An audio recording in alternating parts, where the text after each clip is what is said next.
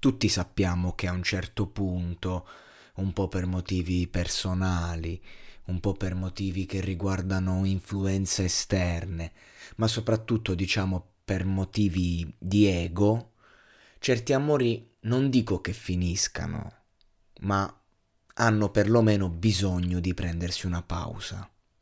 La solita storia, perdersi per ritrovarsi, semplicemente capire cosa sta succedendo dentro te, nelle persone che ami. Anche dalle scissioni a volte nascono dei fiori, non necessariamente meno belli di quelli che sono stati coltivati fino a quel momento, ma eh, sicuramente diversi. Anche quando il seme è lo stesso, il terreno ha la sua importanza. Freddie Mercury è stato il più grande interprete e performer che il mondo della musica ricorda, fino a prova contraria.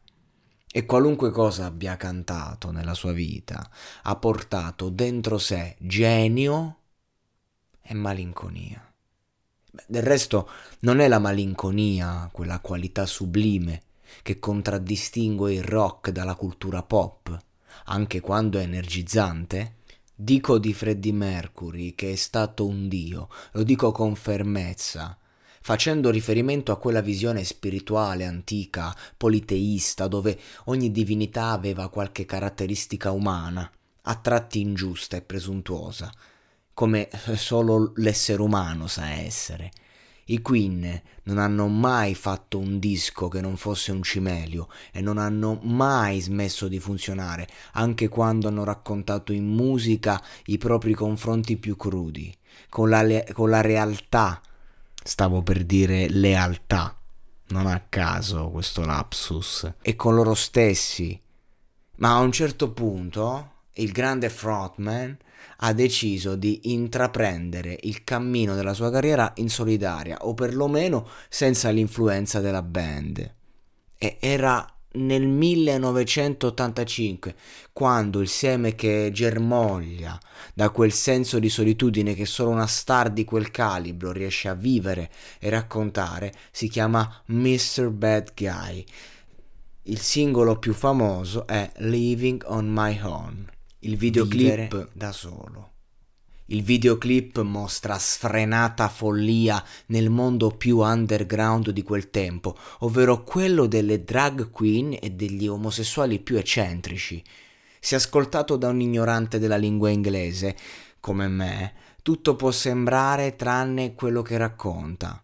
Del resto siamo l'ombra di quello che spesso mostriamo e l'artista è tale proprio in quanto fugge quello che non vuole sentire. Dico diavolo, perché nonostante quello che ci resta di un defunto è spesso solo il bene, quello che si ricorda, la luce. Le ombre, tuttavia, hanno caratterizzato Freddie Mercury e la sua vita privata è lo stesso principio di egocentrismo che ti fa spaccare il palco. Poi può sfociare nel più profondo bisogno di autodistruggersi, fino all'annientamento totale. Se eri omosessuale negli anni Ottanta, la tua più grande paura si chiamava HIV. Anche se dubitavi fortemente che potesse accadere proprio a te. Carlito Brigante, interpretato da Al Pacino nel film Carlitos Way di Brian De Palma, in una delle sue battute più celebri dice che nella vita non puoi sempre andare a tavoletta o finirei per fondere. E così è stato per tutti, non solo per gli esponenti della malavita di Manhattan, anche per i più grandi della musica, ma è proprio nella sofferenza, nella paura della fine. Proprio questo sbattere col sole ci ricorda che non siamo degli dei e non siamo neanche diavoli, siamo esseri umani. E l'essere umano deve fare i conti con la terra prima o poi. E l'impatto può essere devastante. Di quelle feste di lusso con camerieri che servivano cocaina pregiata agli invitati, vino di altissima caratura, champagne, uomini, donne, travestiti per tutti i gusti, per ogni sfrenato desiderio della mente, con lui al centro del mondo, con una corona in testa e l'inquietudine di un re. Addosso resta solo il sangue quello che esce dalle narici quando hai tirato troppo, quello che risale dai polmoni quando forse è già tardi, quello infetto da quella linea viola che mostravano le pubblicità progresso.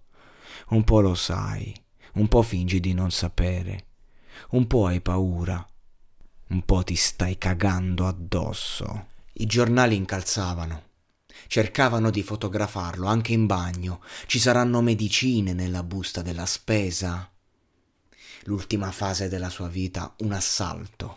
Ma lui era un uomo molto forte, lo stava scoprendo in quel momento. Chi era?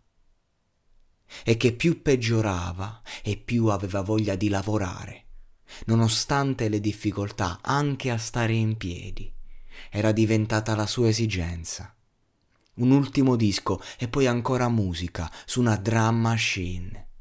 Non gli sarebbe bastato il tempo di aspettare gli arrangiamenti completi. Scrivimi più testi possibile, chiedeva a Brian May, e lui lo accontentava.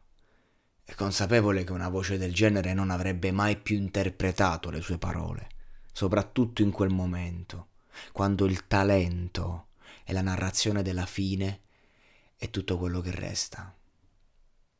Un'ultima registrazione, una voce stanca su note dolenti. Non ce la faccio a finire stasera, la chiudiamo domani. L'ultima strofa la canta lo stesso May, perché il giorno dopo non ci sarebbe stata più possibilità. Le ultime parole incise in studio da Freddy?